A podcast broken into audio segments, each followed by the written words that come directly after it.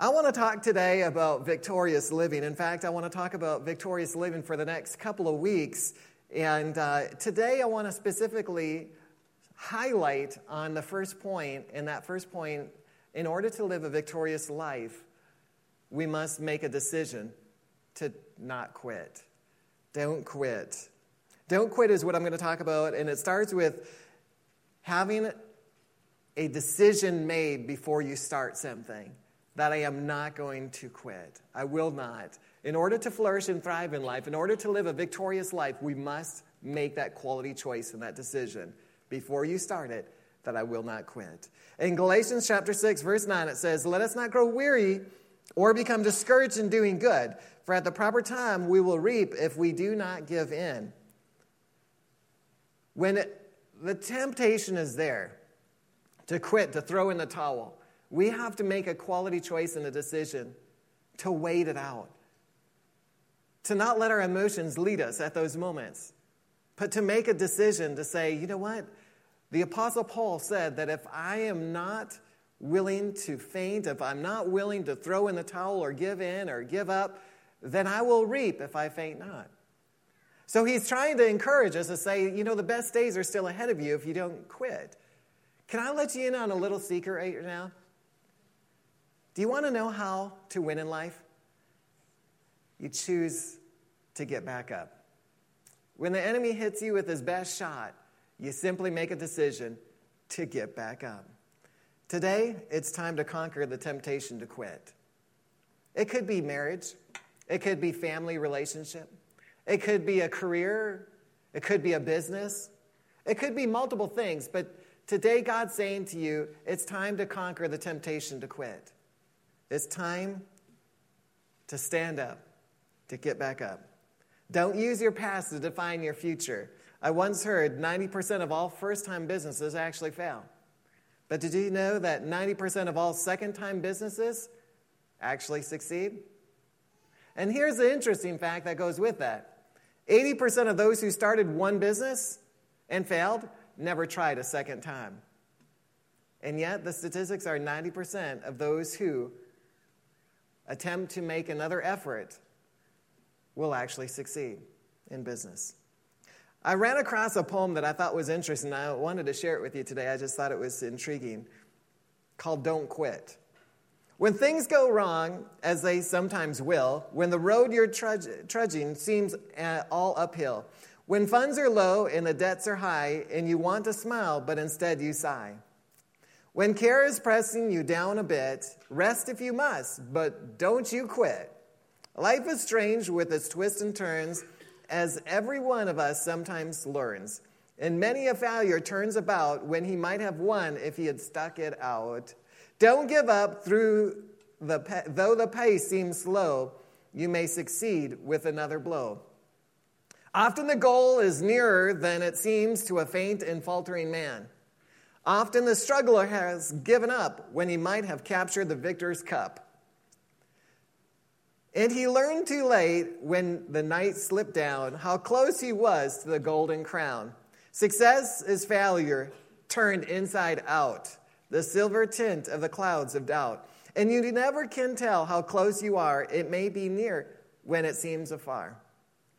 So stick to the fight when your is hit. It's when things seem worse that you mustn't quit. Isn't that good? That's a really good poem. Thomas Edison said these words. He said, Many, many of life's failures are people who did not realize how close they were to success when they gave up. Did you know Dr. Billy Graham came close to giving up after his first message? He actually was about to quit. He had prepared four sermons, but he was so nervous the first time he spoke that he preached all four sermons in less than 10 minutes. Just think if Dr. Billy Graham had quit, had given up. I don't believe the world would be like it is today with so many wonderful Christians and believers around the world. George Foreman, two time heavyweight champion of the world, he said these words I know from experience you should never give up no matter what. One theme of Scripture I believe that all believers should have under their belt is Micah chapter 7, verse 8. And it says these words Do not rejoice over me, my enemy. When I fall, I will arise. Proverbs chapter 24, verses 15 through 16. I love this. In the message translation, it reads Don't interfere with good people's lives. Don't try to get the best of them. No matter how many times you trip them up, God loyal people don't stay down long. Soon, they're up on their feet, while the wicked end up flat on their faces. Isn't that good? God loyal people don't stay down long. In other words, they understand this principle. In order to beat the devil, in order to win the enemy, all they have to do is just get back up again. Jesus said these words in Mark chapter 9, verse 23 All things are possible to him who believes. In the message translation, he says, if there's no ifs, anything can happen. Anything can happen. In other words, what Jesus is saying that faith as long as we keep our faith, anything will become possible. Philippians 4:13 reminds us that we're not on our own. We don't have to do this on our own, that we have a partner and his name is Jesus. I can do all things through him who gives me strength. This tells you and I right now that you can do whatever you set your faith to do. You can do whatever you set your faith to do. God has a great, big, wonderful dream. And yes, I understand that life has its twists and it has its turns. But if you will continue to keep your faith, God will make the crooked ways even straight, the scripture says.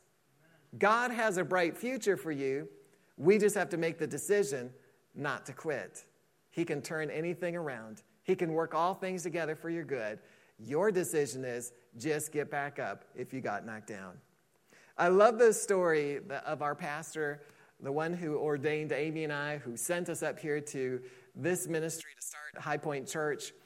And his name is Dr. Jerry Savelle. Many of you have come to love and respect him. He's known all over as an author that's written over probably 70 books and internationally recognized uh, with his television ministry and with multiple hundreds and hundreds really and hundreds and hundreds and hundreds of churches that have been come up under uh, with their missions that they do in africa and the church the bible schools and everything that they started. He has impacted literally the world. But did you know that's not how it started for him? I remember him sharing with amy and i one time. He said when i first started preaching he said there was one specific moment that I was in a makeshift situation where they kind of just had this whole little thing set up for me to get up and speak. And he said they set up this little stage that wasn't very big, it was just with some plywood. And they couldn't get everything on the stage, so they put the drum set just off the stage. And he said, I got so excited preaching to everybody that I didn't realize how short the stage really was. And he said, I fell off and I fell into the bass, the drum bass. He said, I was sitting there with my legs and my feet up in the air like this, just, you know, just stuck, his butt was in the drum bass. I mean, he was just there looking up at the, and he's thinking to himself, God, what do I do?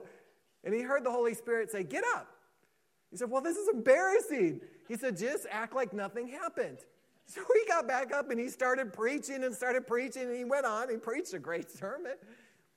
At the end of the service, this little lady came up to him and said, Brother Jerry, are you okay? Why, yes, ma'am. Why do you ask? Well, I noticed you fell into the drum. You fell off the stage. Are you okay? He said, Yes, ma'am. He said, But did you notice my recovery, my rebound, and how I got back up so quick? Brother Jerry, uh, do you do that often? no, ma'am. Did you notice how I got back up? My rebound, how I got back up so quickly. Brother Jerry, do I need to pray for you? Is everything okay? Your, your balance and everything, your eye hand coordination, all is that? Yes, ma'am. Did you notice how I got back up? And his point was that so many people, including Christians, focus on the fall rather than the rebound getting back up. It's kind of like if we were to be walking outside and trip and fall, and there were people around, what are you going to do? Are You're going to sit down on the you're going to just stay there and somebody comes up and says, Hey, let me help you up. No, no. I'm sure God has a reason for me to be down here. I'm sure He's teaching me something right now. No, you're going to just wipe the dust off. You're going to jump up and hope to God that nobody even saw you. But yet, so many Christians are focused on the fall rather than talking about the getting back up. And God wants you to highlight today don't focus on the falls, focus on how He's got you back up, how He's got you back on your feet again. How look at you, look at where you're at today. Look at how far God has brought you. Just think, even three years ago, some of you, if you told your friends that you'd be sitting at church worshiping God, they would laugh at you. Like, what? You worshiping God? You going to church? Mm-hmm. Look at how far God has brought you. Yes, we have all fallen short of the glory of God. We have all made mistakes. We have all sinned. We have all fallen in one way, shape, or another. But don't focus on the falls. Focus on the fact that you're back up. You're on your feet again. Here you are. You're worshiping God. You're going to church. You're reading the Bible. You're taking time to have a relationship with the creator of the universe. You're getting to know him. Make failure unacceptable. How? Get back up. The only people that fail in life are the ones that make the decision to quit. I love what Vince Lombardi once said, head coach of the Green Bay Packers years ago. He said, when the game was over and they had lost the game, and then a reporter came up to him immediately after the game and said, Vince, Coach Lombardi, uh, what's it like? What does it feel like to, to lose? And he said, We didn't lose. We just simply ran out of time. In other words, he understood that that was just one game, but it wasn't the battle. There's still more games to play, there's still more ground to take, there's still more touchdowns to go after. I remember, and I've shared this before, and I think it just really bears repeating. But when I was in high school and I played some football in high school, I remember specifically my good friend who was the fullback, he was so fun to watch. He was probably about four to five inches shorter than me. He's, uh, so he was really a tall guy. Um, but he was one of these guys that had legs like trunks of a tree. He was just massive. And boy, he could just plow through the line of scrimmage like it was no one's business. Now, remember our coaches instructing us, saying, whatever you do, don't quit moving your legs. And one time in particular, I was playing halfback and I ran to the side pretending to get a pass. And they actually handed the ball to the fullback, which was my friend, and he ran right up through the line of scrimmage. Well, it looked like he got no ground because everybody, it looked like everybody all 11 people were on top of him. It looked like, I mean, I, I didn't fake him out, and neither did anybody else. They were right there, all over him. And I thought, why are the referees not blowing the whistle? I mean, what are they trying to do? I mean, this guy's getting creamed right now. I mean, everybody's like all over my buddy, and they're like creaming him right now. Why don't you blow the whistle? And they just wouldn't blow the whistle. The referees were seeing something I wasn't seeing. And so I began to examine a little more closely, and I noticed these legs going like this among all these other legs. And I thought, what in the world? And here it was my buddy, he just wouldn't quit moving his legs. And before you knew it, he broke through all of these guys and he ran for a touchdown. I mean, the crowd went wild. It was an amazing, amazing, amazing touchdown. It was an amazing, heroic moment that I thought, wow, what a message if we as God's people would make the decision don't quit moving your legs. Keep moving forward. If you do, momentum becomes your friend and you'll bust through anything, kind of like a blade of grass coming up through concrete or pavement. I mean, how does it do it? It's persistence, pays off. Consistency is where the power lies. Momentum truly can be your friend if you just don't quit. Winston Churchill was invited to speak at a college one time. And the president over the school instructed the men, said, Now, this is one of the most world's famous men. I want you to prepare, bring your notebooks, be ready to take notes. They were fully expecting a full disclosure. I mean, just an absolute wonderful, uh, just letting him to give just a powerful, dynamic, lengthy message. Well, Winston Churchill got there. He stood up and he said this to all of them he said, Gentlemen, never, never, never quit. Thank you for your attention. And he walked off the stage. That was it. That was his message. And it later became known as one of the most famous messages that have ever been preached, ever been spoken. Never, never, never quit. Keep pressing forward. Jesus said in John chapter 8, verse 31, if you continue in my word.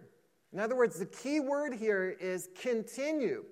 There's some, they'll pick up the Bible, they'll read it every once in a while, but Jesus is saying, now here's the key. If you want to succeed, if you want to be my disciples, if you want to live a victorious life, then you've got to continue. Because with consistency is where the power lies. Let momentum become your friend. If you keep building the momentum, if you've got a freight train and you put just a little bit in front of it before it's moving, it's not going to be able to move. But now, once you get a freight train moving, you can't even put brick walls to stop that thing. That's what happens is when you've got the force of the Holy Spirit working with you. You've got the Word and you're continuing in the Word of God. If you make a decision, I'm not going to quit, this may not be the easiest thing for you to hear today. This may not be exactly what you wanted to hear today because you've been thinking about throwing in the towel. You've been thinking about giving up on that marriage or that family or that relationship or that career or whatever it is. And I'm not asking you to do it on your own, but I am asking you to not quit. I'm going to give you, in just a moment, three reasons why many quit, why many people quit. Before I do, I wanted to share with you there is a ministry today that shared not long ago that in the first probably two to three decades of its ministry era time, it was pushing, it was like it felt like they were pushing, pushing, pushing, pushing. It was always constantly believing, believing, believing for miracles. And just it seemed like it was so hard all the time.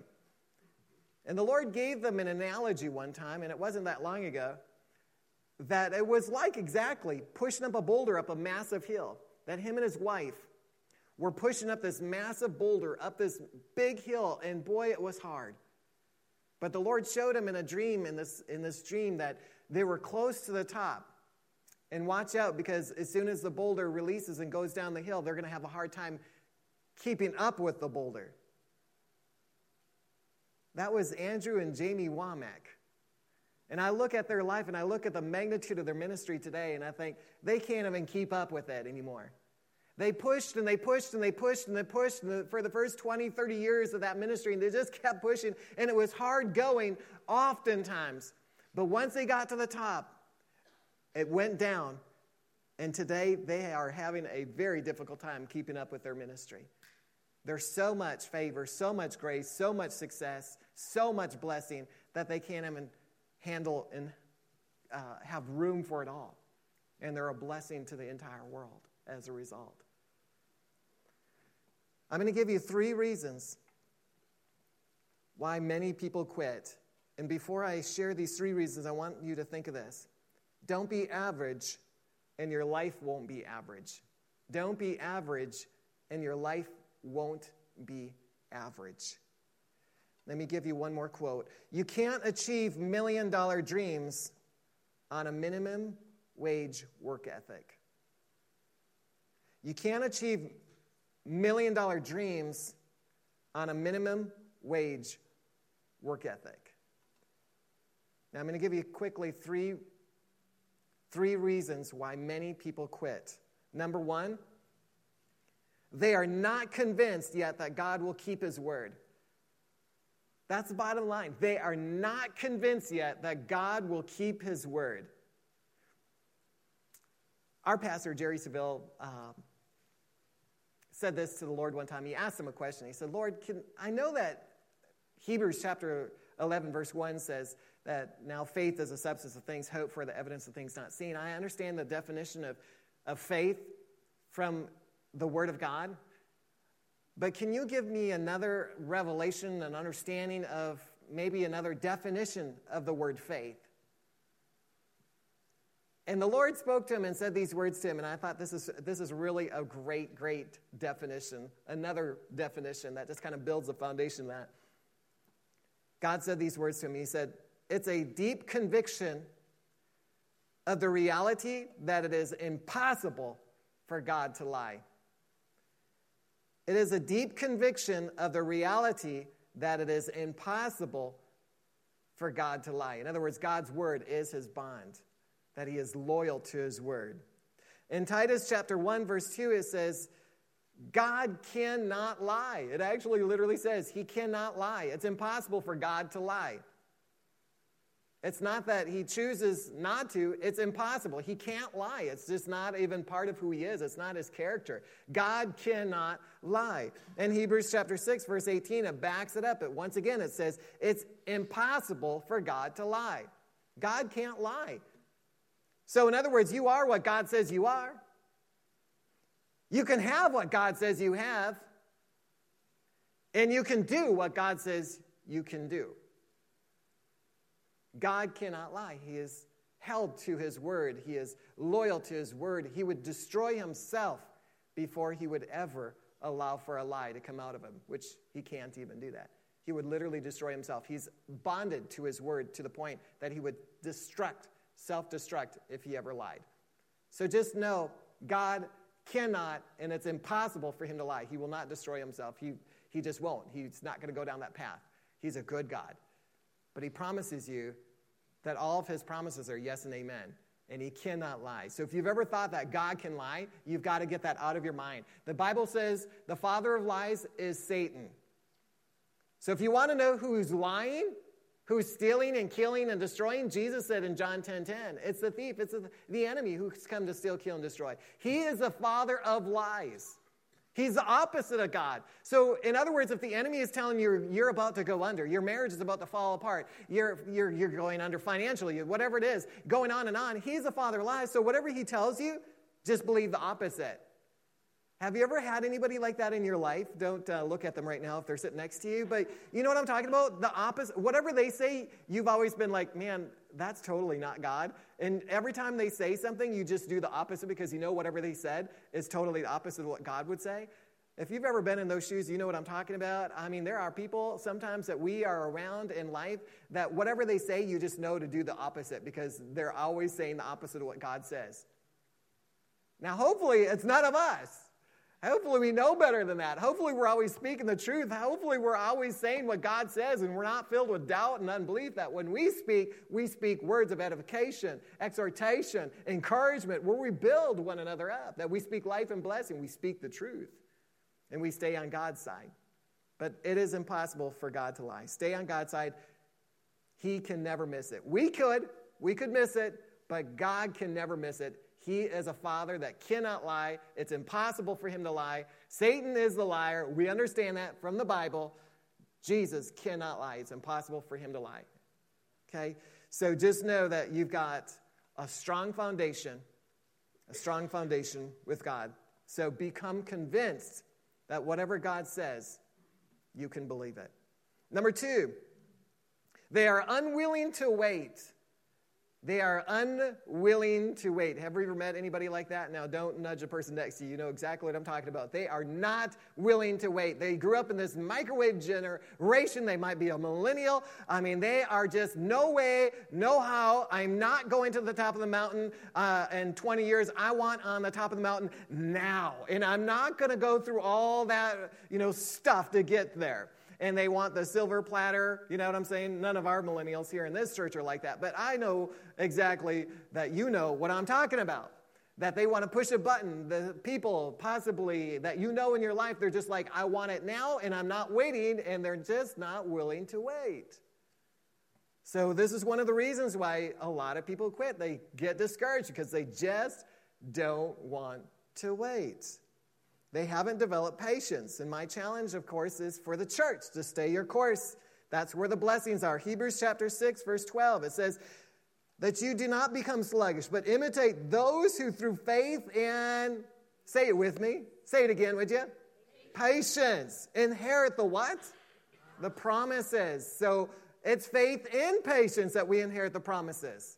Not just faith, it's faith and patience. Patience doesn't mean that you sit back and you do nothing. It means keeping your faith active. It means, like, I believe that I receive God's promises, and I will wait, even if that means for the rest of eternity, I will wait believing that I have already received it. And when you're willing to wait forever, your miracle will come much quicker. Be willing to stand much longer. Hebrews chapter 10, verse 35 through 36. Therefore, do not cast away your confidence, which has great reward, for you have need of endurance, so that after you have done the will of God, you may receive the promise. So, once again, keep the confidence. Don't throw in the towel. Ephesians chapter 6, verse 13. Amy just quoted this just a moment ago. I love this in the Amplified Version, though. Read with me up on the screens if you can follow along. Therefore, put on the complete armor of God so that you will be able to successfully resist and stand your ground in the evil day of danger, and having done everything that the crisis demands, to stand firm in your place, fully prepared, immovable, victorious. So, one way, of course, that we live a victorious life is number one, we choose not to quit. We have to be willing to believe that what God has said is final truth, is final authority. If He said it, then it's done deal. And really, number two, we have to be willing to be patient. People who quit are the ones that are not fully convinced that God that God is truth is telling the truth. They're not willing to believe that God is going to keep his word. And number 2, they're not willing to wait. They're not willing to wait. They have not developed their patience. Number 3, they don't invest quality time in fellowship with God and his word. These are the three primary reasons. I'm not saying they're the only reasons, but these are the three primary reasons people quit in life. Is they are not taking the quality time that they need to fellowship with God and his word.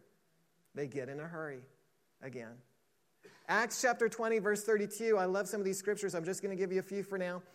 Now I'm turning you over to God, our marvelous God whose gracious word can make you into what he wants you to be and give you everything you could possibly need in this community of holy friends. Jesus always painted this picture very clearly for us. Matthew 6:33 even for example, seek first the kingdom of God.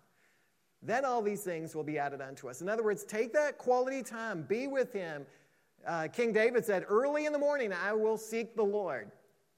There's something about quality time. I'm not suggesting quantity time, but oftentimes quantity goes into quality. If you don't give enough time to God and His Word, you are going to deplete yourself and you're going to suffer for the neglect of your relationship with the Creator. You cannot do it in your own strength. And the more we come to realize how weak we are without Him, the, the better off we're going to be. But if we come to the point where we realize, I can't even take my next breath without Jesus, I need you, Jesus. And I'm not going to take off running, starting my day without giving you quality time. Quality time in your word to let you minister to me, to speak to me through your word, and just to minister to me about maybe the plans that you have for me, or at least allowing me to just to love and worship on you. Because there's something about making him a priority, putting him in his word first place, that everything else will be added unto this. Is this helping anybody right now? Proverbs 28, verse 20, it says, A faithful man shall abound with blessings. A faithful man shall abound with blessings. And Psalm 92, verse 12, I love the voice translation. It says, Those who are devoted to God will flourish like budding date palm trees. They will grow strong and tall like cedars in Lebanon. Once again, another translation actually says, The faithful shall flourish. The faithful will flourish. Let me give you a definition of flourish so you can kind of get excited about this because all you have to do is do your part and just simply focus on doing quality time with the Lord and watch what happens. The blessings you will abound and you will flourish. It says the word flourish means to thrive, to increase, to enlarge. I'm going slow because I see people writing all these words down. Thrive, increase, enlarge, to grow, to prosper to abound, to spread out, to expand, to make steady progress, and to be at a high point in one's life. Anybody need me to repeat that? Okay, I'll go real quick.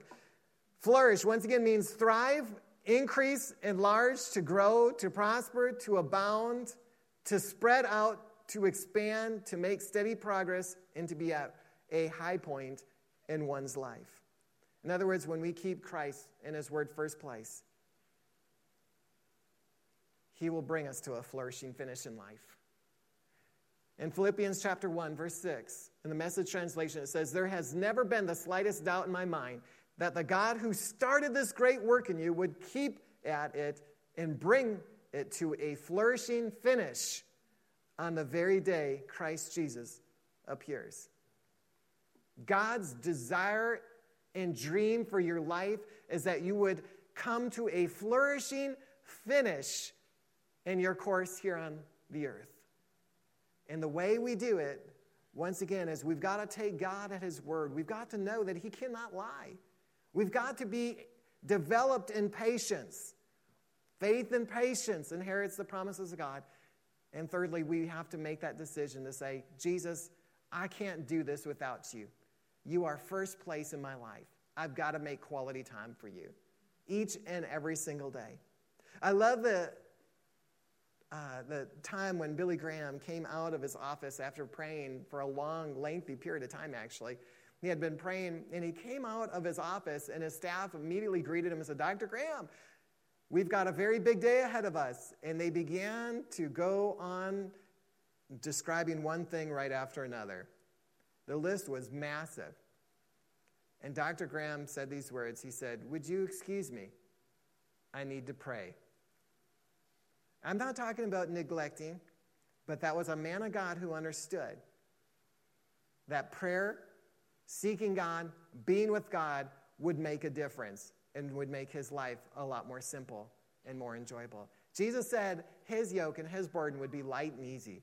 When your life is not light and easy and it seems like a burden, and I was sensing that when I was praying for you this morning that there are some, and maybe even many of you, that are feeling spread thin as moms, possibly as dads. You just feel this heavy burden, this stress in your life, and you just feel like Sean, I, I get what you're saying. I really want to have more time with Jesus, but I just don't know where to fit that time in. Or it's like, yeah, I, I, get, I get what you're saying. I want to be a better husband. I want to be a better wife. I want to be a better mom. And it's just, I feel like I'm spread so thin in my life and my career and my calling and everything else. And it's like, I'm trying, I'm really trying, but I feel like my life is in chaos mode all the time. And I just don't have enough time in the day to get everything done. And I would suggest what Dr. Billy Graham did. I said, he said, excuse me, I need to go ahead and more time to pray. I need to pray longer. There's something about putting Christ first, making him a priority in your life that causes everything else to seem to just fall into place. And again, it's not ignoring the work, it's just saying, God, I don't feel comfortable in my spirit right now with how things are looking for the rest of the day. And I don't have that peace in my spirit. I need to have more quality time with you. Some of you might make a decision to say, you know what?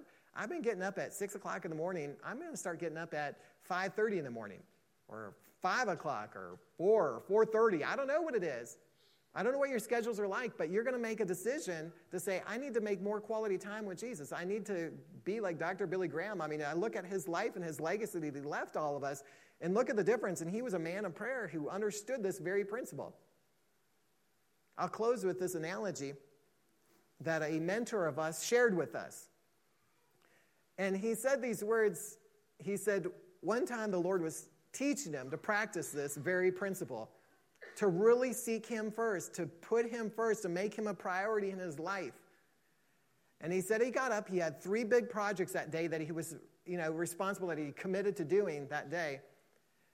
And the Lord spoke to him that morning. he said, um, I want to have more time with you. He had just had time with Jesus. He had just been reading the word and meditating and praying. And he had this certain amount of time that he had put into it. And then he would, he would clock his time, you know, he'd basically saying, okay, from such and such time to such and such time, I'm going to have with Jesus and his word. And he said, but this in particular day, he said, I had these three big projects that I had committed to doing. And I just finished, or I thought I had finished having time with the Lord. And the Lord spoke to me and said, stay a little longer with me, would you? And have a little more fellowship with me. And he looked at his clock like almost nervous, like, uh, uh, well, you know, I've got these big commitments, Lord, and these things I need to get done. And he just felt the Holy Spirit just nudging him, saying, I want a little more time with you. So he said, Okay, I respect that. Uh, you're my boss. and so, okay. So he surrendered. He started putting him more time with the Lord. A little bit later, and he checked his clock and he thought, okay, now it's time to get to work. And the Lord said, I'd like to have a little more time with you. I said, Lord, I'm going to get myself in trouble if I don't get back, if I don't get some work done today. So he just rolled the care over. He just trusted the Lord Jesus. A little bit later, he checks his clock again after having more time with the Lord. And he's like, okay, it's time to get to work, right, Lord? Just a little bit more time. Okay. So he has a little bit more time with them. Finally, he hears this almost like this sigh, this uh, relief of just uh, fulfillment or satisfaction. It's just a positive, just a thank you. Thank you for having time with me. You can go on with your day. As soon as he got up from his prayer time, a phone call came in. And he said these words on the, the person said to him, he said, Hey, I've got great news. I know we have this big project that we're going to be working on today, but I have great news to tell you. Everything has come together for us. I don't need your help anymore today. You are just on your own. You can just enjoy your day, go do whatever you want to do. And he's like, Wow, that was really amazing. That was miraculous because it was a big project, and all of a sudden it was all taken care of. Well, right after he hung up that phone call, another phone call came in the other big project that he had committed to. He said, Hey, I just wanted to tell you everything. I've got everything done. I, you know, I don't need your help today. I've got everything just fell into place so gracefully. I don't need your help. Hangs up the phone. He's like, Oh my goodness, what in the world is going on? Right as soon as he hung up the phone, this is a true story. A third phone call comes in for the third project that he had committed to doing that day. Hey, great news. Everything fell into place. I don't need your help today. This is just, you know, enjoy your day, have fun. And he hung up and he thought to himself, What am I going to do with myself now today? I have nothing to do. God had already taken care of every one of those massive projects. And he had the rest of the day to just do whatever he wanted to do. Wouldn't that be great to just, from time to time, just be able to do whatever you want to do? And just have that freedom to just do whatever you want to do and not feel so under pressure? Well, this is the ticket. This is the key is you've got to make sure that you have quality time with the Lord Jesus. And if you do, then you're not doing things in your own strength anymore. Now you've incorporated His strength. And when you bring His strength into the picture, you can do all things through Christ who strengthens you. If you receive this, would you say amen? amen. Would you bow here and close your eyes, please? Father, we thank you so much for our time together today, and we just want to say thank you from the depths of our heart for just being so patient with us. You know, as we grow as believers, going from the milk to the meat, and just growing stronger in your word and trusting you and developing our patience. And Lord, just making that quality time to be with you. We just want to say thank you from the depths of our heart today for being so patient with us and just teaching us, equipping us, and possibly reminding us of these ABCs of faith, these very important but yet very powerful principles, so we learn how to live a victorious life and to make a decision from this point on that we just won't quit. And we give you all the glory and all the praise in Jesus' name. With every head bowed and every eye closed for just a minute longer, if you've never made the decision to accept Jesus or you need to recommit your life to the Lord Jesus, it would be my honor this morning to introduce you to my very best friend, and his name is Jesus. He would love to come into your heart. He would love to come and strengthen you and encourage you. The Bible says in Romans 10:13, whoever calls on the name of the Lord will be saved. It doesn't matter what you've done right, it doesn't matter what you've done wrong today. All that really matters is what Jesus Christ has done for you and you're saying to me, Pastor, you're talking to me. I need to make that decision to accept Christ or I need to recommit my life to the Lord Jesus. I really need that strength today to finish my race here on earth. If that's you, with every head bowed and every eye closed, all over this auditorium, would you be brave enough? Would you be courageous enough just to slip up a hand all over this auditorium right now, just acknowledging you need to accept Christ or recommit your life to the Lord Jesus? Thank you for your hands. Anyone else you're just saying, Pastor, please pray for me as well. Thank you so much for your honesty. You can put your hands down. Anyone else? Okay, let's take a moment. Let's pray with all these wonderful people who are going to be making this quality choice, this decision to accept Christ or recommit their life to the Lord Jesus.